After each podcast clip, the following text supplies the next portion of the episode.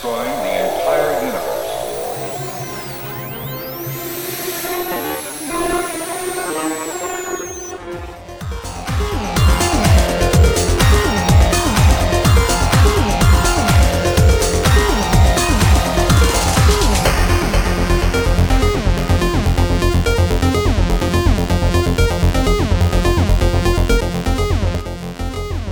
Radio Free Demos, an Ixun Draconis fan podcast broadcasting from a post Demos orbit on Voltaire Station. With me this week is Wines. Hi, Wines. Hello. So, ever since the con, this is like the first time we've had any time alone, and all the other guys are gone. I think they're at some sort of Halloween party. Ashtar's dressing like a lizard. Whitey is dressing like a fox. So it's just you and me, and I mm-hmm. want to spend the next 45 minutes talking about minutia. As usual. Okay. This is episode 58 of Radio Free Demos, Blight Zones, and a sort of happy Halloween episode. So before we get started, I want to apologize. The Transcendent Technology podcasting equipment started leaking. I think it dribbled episodes one through seven into the lower two or three levels. So I'm genuinely sorry about that. I hope you haven't been down there lately. Oh, I, I thought that was the barbecue sauce containment unit. It is similarly treacly and, and thick. Uh, it's done something really horrible to the 20th century literature majors. They've all decided they want a podcast. it's, it's really terrible. We've received messages from their spaceships. For a while, it came in as just a lot of jumbled noise. So, this week's episode is a topic that doesn't really get a lot of press in the world of HSD. Blight zones are mentioned in one page in volume one on like page 64, and maybe two paragraphs in second edition, somewhere in the Transcendent Technology Malfunction section. So, there's not been a lot of coverage of this topic, but I think it kind of fits the general ghost story, Oh, definitely. Cronenbergian horror It, it, it is the drippiest, most gelid of all holidays, so it fits. Yeah, absolutely. And I think that this this particular idea is uniquely suited to the kind of the haunted house storyline for a number of reasons, which maybe I'll get into or we'll forget to. But the idea of blight zones is definitely creating a bad place horror trope around something that maybe the PCs were familiar with at one point in time, or simply a vile destination that no one wants to go to, where they have to pull some one out for a rescue or something like that. Although the concept evolves significantly over the two editions and becomes more nightmarish as we get hmm. closer to the year 703. How come things don't get better with uh, revisions? Is it one of those futures? I, I really think it is. I mean, we started volume one with the, this very cheerful, unreliable narrator, and it kind of went downhill ever since. It's like the Harry Potter books. I, I may have referenced this before, but it reminds me of a, a short sci fi story where these people had set up this machine that lets you enter alternate futures. Mm-hmm. You could you pay your money and then you could walk through one portal that would lead you to a idyllic future where eventually things would be a utopia or you could go through another door and feel confident that the world would end as a horrible dystopia mm-hmm. the, the, the punchline of again a very short story was that the guys who were operating it it- it was nonsense. It was just special effects. They just made money, did, did absolutely nothing. But they're just kind of wondering why does everybody go through the dystopia door? So, sort of a more real world example of this exact same idea. Slightly more real world. slightly more real world. Uh, Steve Jackson Games uh, in Nomine is a game of angels and demons and Right, heaven and that. hell. But it's rather specifically not a game about heaven. They describe it, they landscape it, they put some major landmarks in, but they do say that heaven is a really boring place to role play in. Right. And hell has much more interesting things going on. The cloak and dagger politics and et cetera is so much better than eternal bliss. So the concept of the blight zone has, as I said, evolved significantly over the two editions of the game, two and a half editions of the game. So we'll start with version one. Along with a great many other really interesting things about the world, uh, blight zones are tucked into kind of the lexicon local color section around page 50 or so. They're described as uh, sort of an industrial accident. I think it's kind of a dystopian horror company goes horribly wrong sort of thing.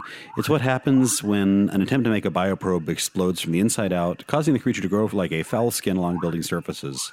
It's something that happens when TTI when large TTI bioprobes collapse or when there's industrial sabotage.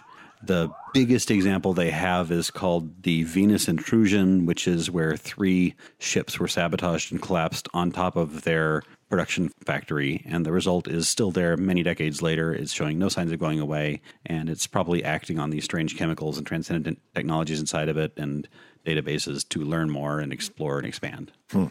In First Ed, this is really a corporate disaster, like an ecological catastrophe, not a supernatural horror. It's described as kind of rare, unnerving, hard to repair, long lasting. Maybe they regenerate because bioprobes can, well, bioships can regenerate. Um, and the big ones can develop kind of internal sophisticated defenses that might melt you or whatever. The side effects it has are kind of empaths that bond with bioships might feel nervous and unsettled there, but it's not a threat. It's not an, certainly not a uh, existential threat. It's just kind of this bad PR disaster that happens. Then maybe the PCs have to go clean it up. Much more contained, much more defined by the rules, which describe it as having you know polyps and bloops and all the usual things you find in a bioprobe. I, I remembering a, remembering a, a film Sparrow showed us once.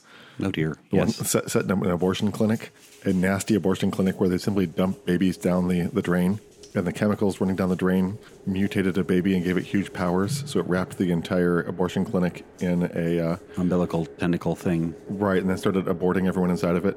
So kind of like that, right? No. Oh, okay. Yeah, not not everything Sparrow shows you is necessarily fact, sir. Is that not based in fact? Oh, okay. No, no, no, no, no. So the worst you can really say about a first edition uh, Blight Zone is that it might freak you out if you're claustrophobic or have intense fears about being eaten alive by aliens. well, what's fear of mucus? Is there a name for that? This is totally worth looking up. But I brought it up. I, I can't complain. Well, I can delete the pause. Oh, I know. I know. Yes, uh, blennophobia is fear of slime, and myxophobia is fear of mucus. There we go. Well, now you know.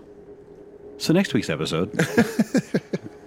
so one of the big changes I think in HSD's lore that happens around the time of Sound and Silence is the game really starts to embrace its cosmic horror roots. Um, those are kind of hinted at in First Ed, where it's kind of transhuman futurism dipped in Lovecraft sauce, but in Second Ed, beginning with Sound and Silence, really kind of marinated in Lovecraft sauce. We have multiple layered realities, cosmic, giant, vast things at the edge of what man can know that guard the world from, well, it really protects the rest of the universe from soul, not the other way around. Entire races based on eating people's heads. You know, one race, not multiple races. Well, that's one is enough. yeah, but it's not multiple races. I mean, Entire race based on people eating people's heads. yeah. But those were around in First Ed as well, in fairness. Okay. But the game does kind of drift more towards cosmic horror. The entire section on TTI and the way they really functionally destroyed the universe accidentally really just goes there a lot. Right. So first, I should point out that there is a difference between referencing that something horrible exists and providing it in character build form so that the players you least want playing that sort of thing will insist upon it. yes, that's why there are rules for Black Spiral Dancers. Mm-hmm. I've only made three of them. And not that you, oh yeah, you do. Yeah. So a lot of the change from the old version of blight spots to the blight zones, blight spots, blight zones, blight spot. blight spots are we going to buy your blight.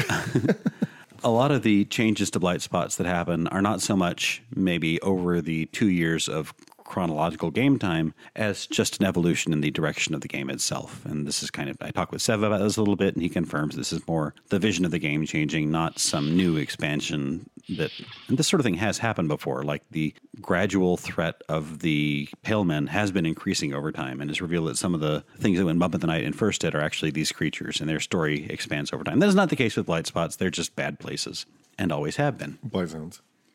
Blight spots. Blight spots? Yeah, no, I I just wrote I just said the wrong thing. Okay, well, as a, a hyena, of course, I completely appreciate blight spots. Well, just spots in general. Yeah.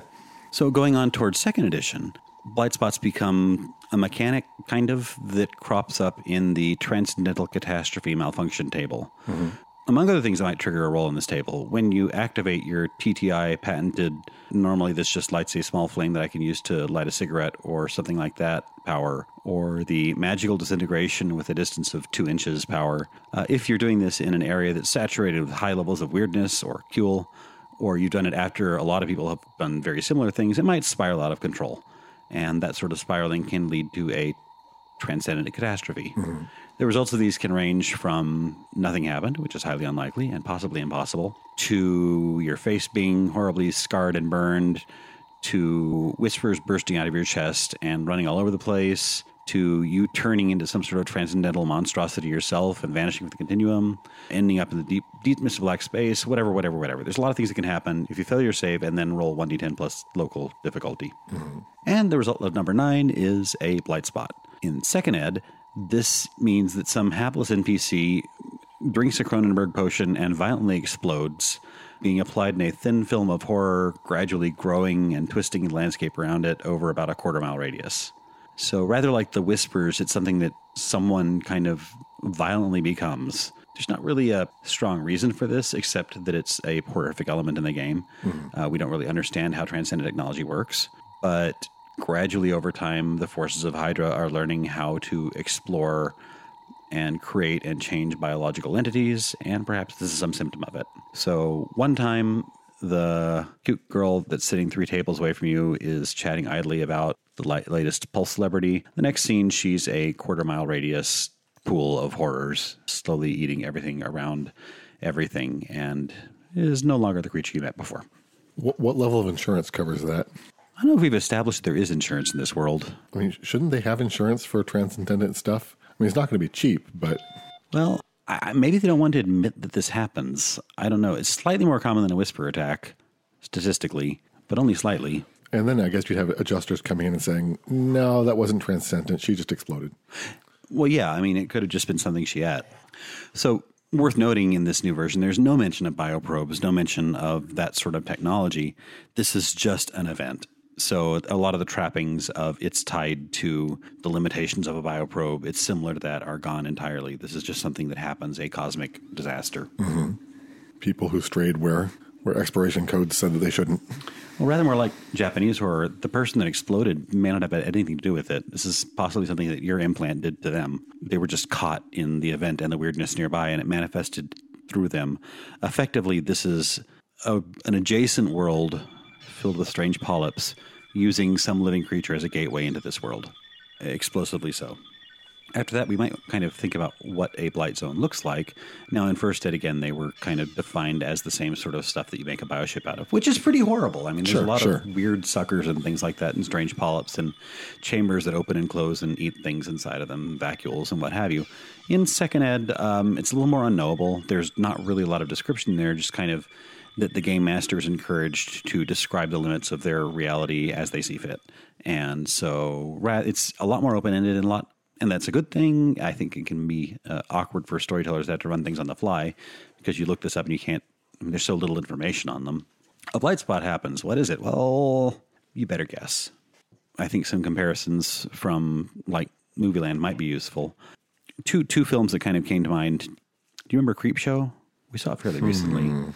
Not springing to mind. It's an anthology film from like '84 or so with a lot of shorts. Uh, Oh, is that the one with the the, the Howard Hughes and the bugs? Yeah, Howard Hughes and the Okay, Bugs. That's yeah, the final yeah. one. Early on, there's one called "The Lonesome Death of Jordy Verrill," which is a Stephen King short uh, based on weeds. Right. Uh, That, that was that was cute. That's that's memorable and disgusting. Yeah, it really was. Uh, an asteroid comes in from the outer world of whatever and crashes, and it's filled with glowing green spoo, which is all mutagens are glowing green spoo. Sure. The kind of Ernest P. Worrell esque hick gets some on his fingers, and within a couple of scenes, he's sprouting lichen from his fingers. That ooze kind of spreads, and the entire area around him starts like having these long grasses, and he's gradually turning into sort of a swamp mm-hmm. thing esque thing. Then he like takes a bath to get rid of the itching thing, and then he realizes that water makes the weeds grow. And he And- tries to blow his head off. yeah, he succeeds. Well, he in- does, Yeah, but- he does blow his head off, but all that does is let the camera fall back to see these weeds spreading. And that story is loosely based on Lovecraft's The Color Out of Space, where a strange substance crashes to Earth and things start becoming gradually weirder as it gets on them. Mm-hmm. It's not really an uncommon trope. The other one I can think of more recently is Annihilation, Uh-huh. which we have, I think, fairly different opinions on that movie. Right. Yeah. To me, it's the Hobby Lobby flower section stapled to trees movie. Yeah, and there's a fair amount of truth in that. Uh, it's a recent film. If you haven't seen it, I think it's a pretty good psychological horror film. Uh, a lot of wiki type articles say that it's an analogy for cancer. Uh, It's certainly not a science fiction film. oh, oh no, let's not have this discussion. It's definitely a horror film, though. Sure, sure. um, as things can clearly only have one genre. The film is about life metastasizing and changing and twisting and being reflected in various prisms in strange ways. Mm-hmm. And I think that in the language of the movie, they describe, well, either in the movie or a critical article on the movie, I don't know, they describe the shimmer, which is this strange glowing wall around uh-huh. this enclosure, as a prism for DNA that distorts and transforms everything that falls within its boundaries. And there's a lot of kind of iterative things and images of people transformed into flowers, images of flowers transformed into people. I don't know. Crocodile teeth. Uh, Sure. Pe- people turned into kind of gooey bas relief graffiti. yeah, that sort. You're you thinking of the Wiz again, aren't you? No, no, I'm thinking of that movie. Remember that the, the, they, they find the character in the empty, Oh, like fused to the wall. yeah, fused to the wall. That was, that was pretty pretty gross. I like that. Yeah, it was. And then there was the Screaming Bear, which they call Scream Bear online. Yeah. So, uh, stupid trivia that I found out today. The visual effects director of Annihilation had recently worked on Paddington Bear. Okay. And Paddington is, you know, he's a very nice bear. Or something like that. I think that's what he's specifically like. He's a very nice bear. And he's named after Paddington Station when he was found. Okay. There's another much less nice railroad station a couple of miles away in London called Homerton, which is seedy and kind of run down and a good place to get mugged. Okay. So the bear, the screen bear, is actually his name is Homerton Bear. Okay. So okay. useless, useless bear trivia It's there. cute. But that's kind of a spread thin sort of thing because it's more of a mystery. It's not like an intense thing that you discover immediately. As the people move towards the center of the mystery, things get worse and weirder, and mm-hmm. survivability, survivability becomes lower and lower. Right. And at the center, they find kind of the heart of the mystery, and that's a more dispersed. I feel like in first a first ed blight zone, you're going into a place where you are seeing giant polyps, and uh, you know that your life is on the line there. But this might be a better model for a second ed one that's kind of in the process of spreading out from its original point of detonation. I don't know. So Seb describes these blight spots as gates between worlds where something breaks in. Well, something about the location where they pop through makes them able to be more stable, able to maintain their existence outside of, well, after they break through. Presumably, little gates like this open occasionally. You might have some sort of entity that wanders through, or just the painful burn marks or whatever. But in this particular set of circumstances, whatever it is that breaks through finds a home, is able to expand and grow. Oh, sorry. Str- does Stranger Things count? Actually, yeah, I think so. He uh, Seb Seb mentioned Stranger Things specifically describing um, his thoughts on this to me. So yeah, that's I think he called it incursion horror. Okay. Okay. Sorry. Sorry to interrupt. No, I don't. I don't actually know enough about Stranger Things to really say one way or the other. But like aliens break through is that kind of Uh, that they, with technology, they open a gate to the other world, and things start coming through and making our world a little bit stranger and worse. That sounds about right.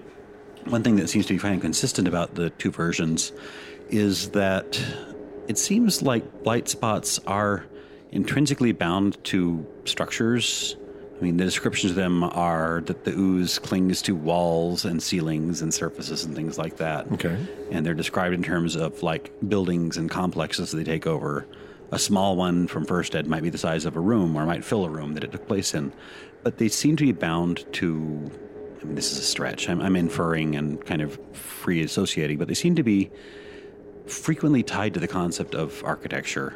Okay. That's where you describe. Of course, in this future, there's a lot of like large buildings, and maybe it's because I was just spending the last two weeks researching large buildings Right. in HSD.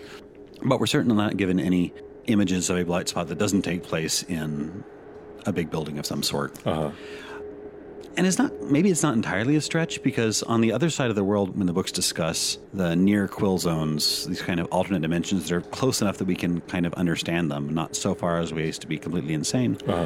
To get back to this world, you have to find a door and a literal door, like with a door and a frame and things like that, maybe. Hmm. So maybe there's some connection between the other worlds and our worlds that manifests itself in terms of buildings and structures and things like that. And I can go on about that, and I will, but not right this second. Wait, with the Loc-Nar from Heavy Metal count? Well, it's glowing in green, so So it must. definitely alien energy of some sort. But it talks too much. Oh, okay. I don't think blight spots talk. They do create a sense of vague unease, but not mild disgust. They they don't create actual full fledged narrators. No, no, Okay. generally not. One other idea that kind of that came into vogue with Sound and Silence is the idea of the FOEA, the FOE, FOA, FOA, I don't remember. but this is the organisms that were originally native to Europa, Okay. and they have some some qualities that are shared with the big bioprobes and the orcas, and uh, presumably blight, blight, presumably blight spots as well, which is that they can they have a, a strong level of telepathic, empathic presence. They can talk to each other, and the orcas maybe are what triggers the mass suicides in Europa every seven or eight years or so. Uh, but they also have no real need for food. They presumably eat things because it's fun and they like to hear the screams. I don't know. I'm making that up. Some of the bigger ones certainly do. Don't we all? Yeah, oh yeah. but they can just kind of feed off of the ambient flow of energy that washes out of the other world. The orcas kind of channel it more than anything else, the owls as well. But there's this limitless sea of energy that can feed the bioprobes and the little three-eyed plankton in, in Europa's oceans, mm-hmm. and also light spots. So they can exist for quite some time, drawing on this ambient energy, and can operate on physics that don't really work in our world unless you assume that infinite energy is being poured in from an alternate reality. Okay. Which you can't not make that assumption. Maybe we should have a physicist on here to question it. Hmm. But still. Again, there isn't very much on blight spots, and I kind of wanted to use our special time together without YT and Ashtar to expand on the idea. Sorry, I was trying to figure out if you were going to say something with that Oh, expression. I'm just giving you looks. oh, okay. Again, makes for very good podcasting I try. A lot of transcendent technology is defined by a set number of glyphs or interactions. I think it's not much of a stretch to say that the various magical implants are each one tied to a glyph of some sort. The first glyph we met was Echo, which was. We, I guess we can have all sorts of spoilers now if we want to. Sound and Silence is over a year ago. Uh, Echo was used to make the universe kind of reset itself. It's a glyph of looping time and bound and unbound infinities and alternate worlds and things like that. It may be the glyph most tied to the idea of dimensional travel, of parallel worlds and such. And it may also be what Hydra used to enter this world back in the day. Echo was both a symbol and an implant. So it's not a huge extrapolation to suggest that the other major transcendent technology powers are also glyphs as well. Uh, the next glyph that's named was Hydra, and that went really badly. good one. Yeah, and Hydra was implanted in something once that that was called owls, and they they went really bad in a kind of Nova like way. So uh, the association between the glyphs and the implants and the alternate worlds is pretty close together, I think. And when you read through Sound and Silence towards the end, they talk about the uh, different alternate realities, and each one of them is tied to a world as well. So if I'm going a little bit far afield from that, it's kind of tied to this idea that glyphs and worlds and things are all kind of bound together. So this in Sound and Silence, they have I think six or seven alternate worlds, uh, each one of which is tied to like the transcendent technology implant that lets you disintegrate things, or teleport, or transform energy, or whatever. And so they have this kind of Doctor Who like alternate world that's inspired by the ideas of that implant. Okay. So I want to float the idea that a blight spot that was formed by overuse of perhaps the ethereal implant mm-hmm. might have a strong tie to Vesper, the world that you can get to with that implant, and so on and so forth.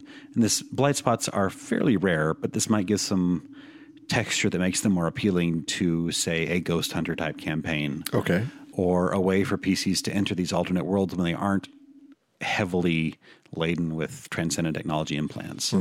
Um, a way of suggesting a doorway to these alternate realms that kind of brings them closer and more a, and lets you explore them in a different way. As a thought, but Sure. still kind of flavoring the Cronenberg world of the Blight Spot. So we'll start with the not available to PCs implant of Echo.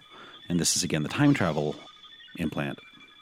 It's not about moving forwards and backwards in time, it's about skipping to alternate realities that are on different time tracks. Okay. Uh, so it's not, not the one was which was invented in 2350 and, and 2210. Yeah, no. Uh, in, interestingly, if you manage to use Echo to travel, Echo is somehow moored to, I guess, Zero Cule is the world we're in, the basic world, and Echo is kind of moored to this in some way. So if you tried to use Echo to get to World War II era Earth, it would be World War II era Earth, but still with the like red shellac of the Whisperwork spire and things like that. Hydra would not have stopped its activities. It would be in the same place it was before, hmm. even in 1950s world. So you're not going to the 50s. You're going to a version of the 50s along Hydra's timeline. Okay. That kind of makes sense. I don't know. Sure. It's not real time travel, though, uh-huh. is kind of where I'm going with that. So maybe in this kind of biohazard world inspired by uh, Echo, you might be dealing with lost in the labyrinth of polyps and splurges and flines. You might be dealing with echoes of a loved one that you lost some time ago, kind of ghost like moving in and out. Or you might, in the occasional unbroken mirror, see a reflection of yourself from a future that you hadn't been to or an alternate path that you knew you would you were going to take or not or see yourself with people that you'd lost a long time ago it might be haunted by reminders of these alternate timelines It might be a way of picking up like hints of prophecy from these far off worlds glitches in the matrix deja vu that sort of thing little hints of being unmoored from time would typify this kind of realm Okay. uh, and if you've read your Lovecraft or Lovecraft adjacent authors, you might remember the Hounds of Tindalos. Have I talked about them before? Um, not ringing a bell by name. It's not technically Lovecraft, but it's in that mythology. Uh, these are the ideas of demonish things that hunt, that stalk in the corners of time. And they are attracted to time travelers in various ways. And many things are attracted to echo users, uh, like the Nephilim, the big monsters at the edge of the universe, or Hydra itself. So the idea of guardians of time is kind of tied up here. The Hounds of Tindalos are they're kind of weird, lizardy, attenuated fourth dimensional things, and they specifically follow people that time travel too much. They're called hounds from their behavior, not their shape. Okay. One quirk about them, and this kind of ties into the idea of architecture again, is that they cannot enter an area that has uh, only oblique angles or rounded surfaces. They have to have acute angles. So you, have to have something, you have to have something tighter than the right angle to bring them into your space. Interesting. It just it's a yeah, the sort of strange geometries is an idea of tied to that sort of time travel, but it's also an idea tied to transcendent technology, which is about echoes and patterns, things like that. Vesper is the first of the named near Quill realms. It's a kind of ghostly world of gray terrains and things like that, where people move out of sync with gravity in strange directions. It's a fairly beautiful and stark place.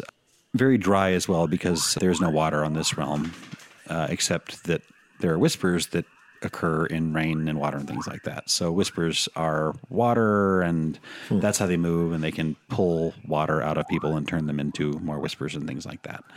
But it's kind of a haunted realm. This is the ethereal implant that's about phasing through matter and such. Okay. So it's kind of descended from that idea. It's also kind of tied to the idea of falling and plummeting and just, just detachment from gravity. Like one way you enter this realm is to teleport out of a dream of falling or something along those general lines, hmm. or use the implant right when you're about to crash into the ground to escape it, and you might end up in this alternate realm.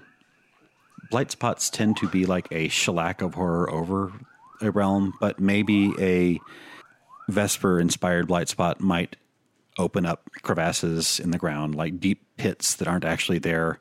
Or if you tread right wrongly, you might find out that the floor was quite illusionary there, and then you have plummeted to some great depth in a pit that isn't quite there, or is or hmm. isn't, or that sort of thing. Or maybe in this realm, the shadows are kind of deep wells of black that actually do kind of open up ideas or pathways. You can lean on a shadowy wall and fall through the wall and end up on the other side, but your allies can't find you because they had flashlights. Hmm. There's another realm that's more tied to the idea of light and darkness, but kind of the idea of holes and shadows works really well for me here. Hallucinations of the oh gosh, I, I used this word last time the the sudden drop when you're sleeping. The, oh, the dream, right, yeah right. The next near realm that the book talks about is uh, fractal, which is tied to this implant that lets you redirect energy. So in fractal, light is this taffy-like substance you can form and shape and things like that, and everything glows except for the baddies that are kind of wreathed in shadows, like the orcas have pools of shadow they carry along with them. And it's kind of hard to idea what to visualize what a blight spot influenced by this might look like. Uh, in this world, it's very difficult to attack someone because weapons don't really exist per se, but like your memory of a weapon powered by the focus ability, uh, the image of weapon, your willpower basically can be used to attack. But it still kind of has the image and the ideology of weaponry and armor and such, though it's your own personal strength, not actual armaments. So, a blight spot informed by this idea, this realm might be a world that's thick with hallucinations and mirages. It's kind of difficult to have spooky bio horror and energy attacks in the same area. They're kind of alternate concepts. Mm-hmm. But since blight spots tend to be internal, I had the image that maybe instead of like darkness and shadow, you're dealing with overwhelming brightness when you go from room to room and you're dazzled by point sources and flares and things like that. And image your vision is is splotched and blotched by after mirages and such like. And it's only the shadows that are really dangerous. Enough light is as difficult to work around as impenetrable darkness any day. Uh, Stifle is the next near realm on the hit parade, and this is the disintegration implants alternate realm. Uh-huh. This is a dead universe. It's uh, may not have any trace of the Hydra in it, but it's like molecular, uh, like atomic death. There, there is entropy is such that nothing can exist there because this is like the final heat death of the universe sort of s- scenario. Uh, and it's also got sort of elements of decay and dust and entropy and things like that. But fundamentally, it's just the it's a non-energetic realm. So really, vec- living vectors can't go there unless they can do some sort of astral projection with another implant that lets them manifest a body that's immune to this sort of thing. And again, this doesn't translate too well into the real world because it's such a horrible level of hell. Mm-hmm.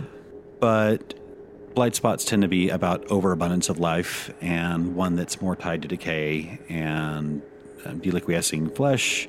And death and putrefaction seems pretty easy to imagine. It's just Sure, kind of sure. the, the far end of the life curve. I don't know where I'm going with that. e- entropy is kind of a spreading monster if you think about it. Yeah, yeah. And what is decay but another form of life that's just much smaller and stinkier? It's likely that a blight spot influenced by Stifle would be just very, very quiet. Although I think if you're playing it for horror, it'd be very, very quiet except for uh, something vague breathing in the background or the occasional but very regular dripping sound. I don't know. Just, Shifting, settling dust. yeah, yeah. The movement is something that was here but is no longer. Uh, Stifle as a realm is not visited very often by TTI because it's it's not haunted, and TTI is superstitious, but only with good reason. But they're afraid that whatever destroyed that world will follow you into this one as well. So the presence of a blight spot touched by Stifle and touched by this realm might suggest the really big threat of something bigger than Hydra sneaking through a gateway, or at least whatever caused that universe to fade, um, trying to make its way in, creating two godlike end of the universe powers in this world. So this sort of realm manifesting might be a time for TTI to get out all the big guns and really go to war against a one quarter mile radius area. Hopefully that doesn't spread. Uh, dreams and images of this entropic godlike force would probably haunt you for days after going through here, if, if not forever. In one of PC Hodgell's most recent book, um, she's describing a kind of decay coming across the, the city that the story is taking place in, and the character is noticing this kind of weak spot in the slate tiles of a roof, and she's realizing that it's covered with tiny little squiggling wood lice, except eating the slate. And then the moment passes, and the, and the sun hits it again, and it's still decayed, but there's this little little slate sculptures of of, of lice we- weaving the frozen in place on top of it. A lot of PC Hodgell has this intrusion horror sort of thing happening. That sort of alien stuff breaking into a fairly normal world seems to be one of her big tropes. Yeah.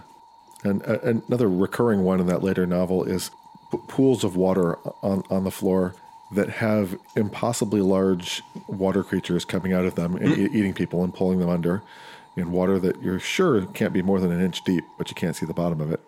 You've stolen a lot from PC Hodgell. In I really games. do. She's s- such a great source. Yeah, endless weird.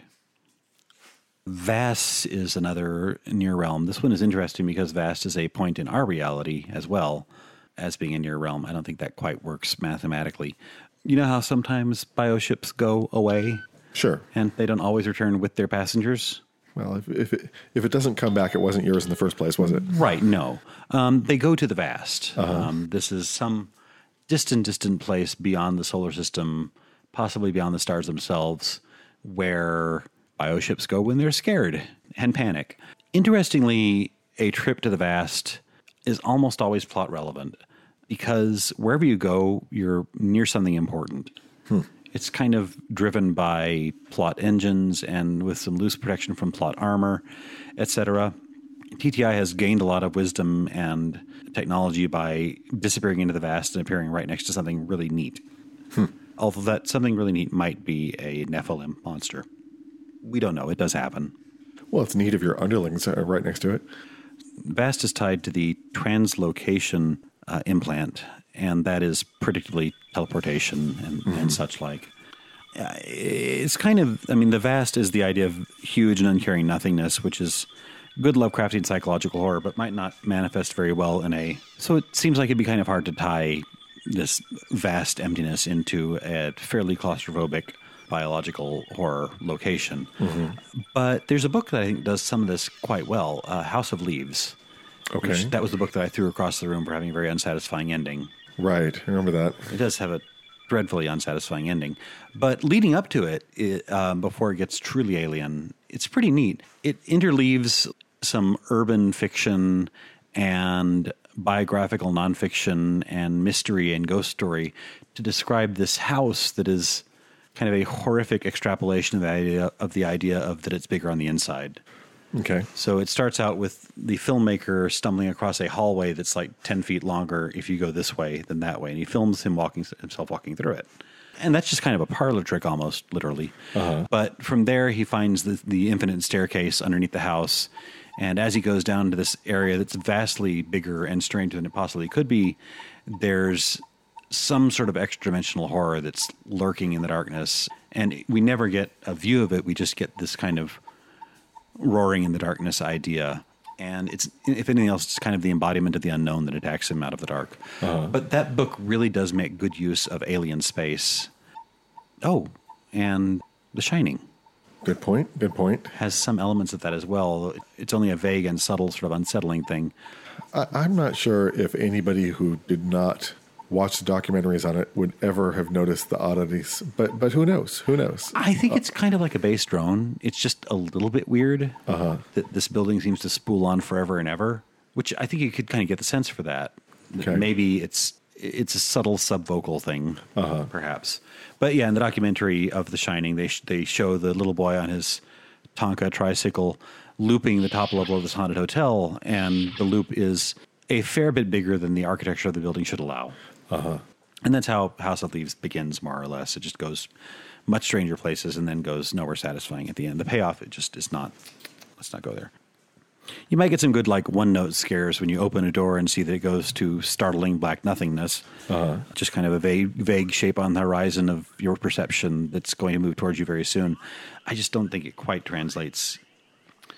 And I think the most abstract world they describe in Sound and Silence is Writhe, which is a strange social commentary where your ideas are and social norms are these kind of crawling creatures. It's really hard to visualize, and- and it, it's just it's like metaphor that you can roll dice in. I, I don't get Okay. it. I, it's it's very hard to explain. Okay. Um, like everything is kind of this endless pool of wormy critters and like tendrilled organisms, but it's a metaphor for uh, what society does to you. It's it's difficult uh, to explain in ten words or less. But an area touched by this, you might find yourself looping on like common tasks like flipping through some papers or uh, some common day to day thing. I remember the hallu- learning about the hallucinatory plant uh, Mad Hatter, which tends to give you like super mundane hallucinations, like right. Right. like you'll hallucinate sitting in a chair when you're sitting in a chair, and then people overdose on the drug because they think it's having no effect, but it's having this very banal effect. it's just the most boring drug in existence. Yeah, but Writhe tends to fixate on like some of the commonalities and and mundanities of life in strange ways, and getting caught up in little loops of that might be kind of an interesting sort of deja vu esque element that might play out in one of these areas. But also picking up on people's minds and emotions and such, uh, particularly the darker sides, would play well in an area like this. I feel like you're describing that very strange adventure plot, plot that Ashtar ran, where everybody was a sexy bird. Everybody was a sexy bird. Remember the the I do remember. I just explaining to our home readers is going to be tricky. yes. Uh, we, don't, don't even try. uh, it was a mindscape sort of idea. Yeah, with sexy birds. Ask Ashtar the next time he's on. You can talk to him about it. See if he can explain it. Uh, one place where this particular blight zone, blight spot effect might play out well is if you were dealing with an NPC that was a little unhinged or a lot unhinged, because as their ideas start unspooling and working their way into the tapestry of the area around you, that could become kind of threatening, and you might learn some strange new things. Um, there's a, there are two more realm or two more implants or realms or both that I don't think would play well at all. One of them is um, one of them is glow, which is just kind of the energy of excitation. It just it doesn't make sense inside this kind of damp, muggy environment that is a blight spot. And the final one would be Hydra. In a sense, all blight spots kind of take elements of Hydra because they're about life spooling out of control and uncontrolled growth and things like that. And that kind of replication with dark variation is like what Hydra is all about. But um, one thing that maybe a Hydra touched blight spot might do is it might be more infectious. Maybe kind of like blight spots are in second ed in general. It's it's a plague that you bring with you the next place you go. Um, so you thought you escaped it, but in reality, you're carrying it with you as a as a sort of weird ass typhoid Mary sort of thing. And I think that would carry some of the horror that is Hydra, like the whispers that burst out of your body, even though mm-hmm. you thought they were long dormant, or you never touched them. Anyway, these are just some ideas to kind of broaden blight spots a little bit, add a few more pages to a topic that doesn't get a lot of text time. But I do have some some final thoughts on it. Hydra's goal is to kind of taste the world, I guess. It wants to want, wants it may not want anything. It may be just a force. But the more it touches, the more it learns about, the more it can do and the more of the world it can extend its reach to. Right now it's exploring biology, and that's what it's done with the whispers. Blight spots aren't really interactive. They're things that happen. Um, They're environments for things to happen. Even Sev kind of describes them as just a structure that lets this doorway come through. So in a sense, it's not. It doesn't have the will of Hydra. It doesn't explore. It's sort of changed. It's been unleashed by a nuclear bomb. It may not be a malicious force in your world. It may just be a thing that happens. There's an awful lot of energy in transcendental space, and this is how it pours through. We don't know. And the other idea I kind of want to circle back to is the idea of that blight spots are tied to buildings. And I think, again, I'm going to be stretching a little bit, but I think this idea does go back all the way to the beginning of First Ed and the kind of the myth of the Hydra, which is a very technological story. Uh, Hydra originally in First Ed appeared in um, the computer virus Hydra. Hydra. right, right. And then the next mention of it we hear is when it bursts from the owls, and the main traces we see of them are uh, writing on the walls, the strange cryptic runes on the walls of the enclosure the owls burst free from. And the next mention we have of Hydra is in year 250 or so on Terra, where the last family goes to Terra and they are slaughtered by pale men. And again, there's the writing on the walls uh, and strange glyphs and things like that.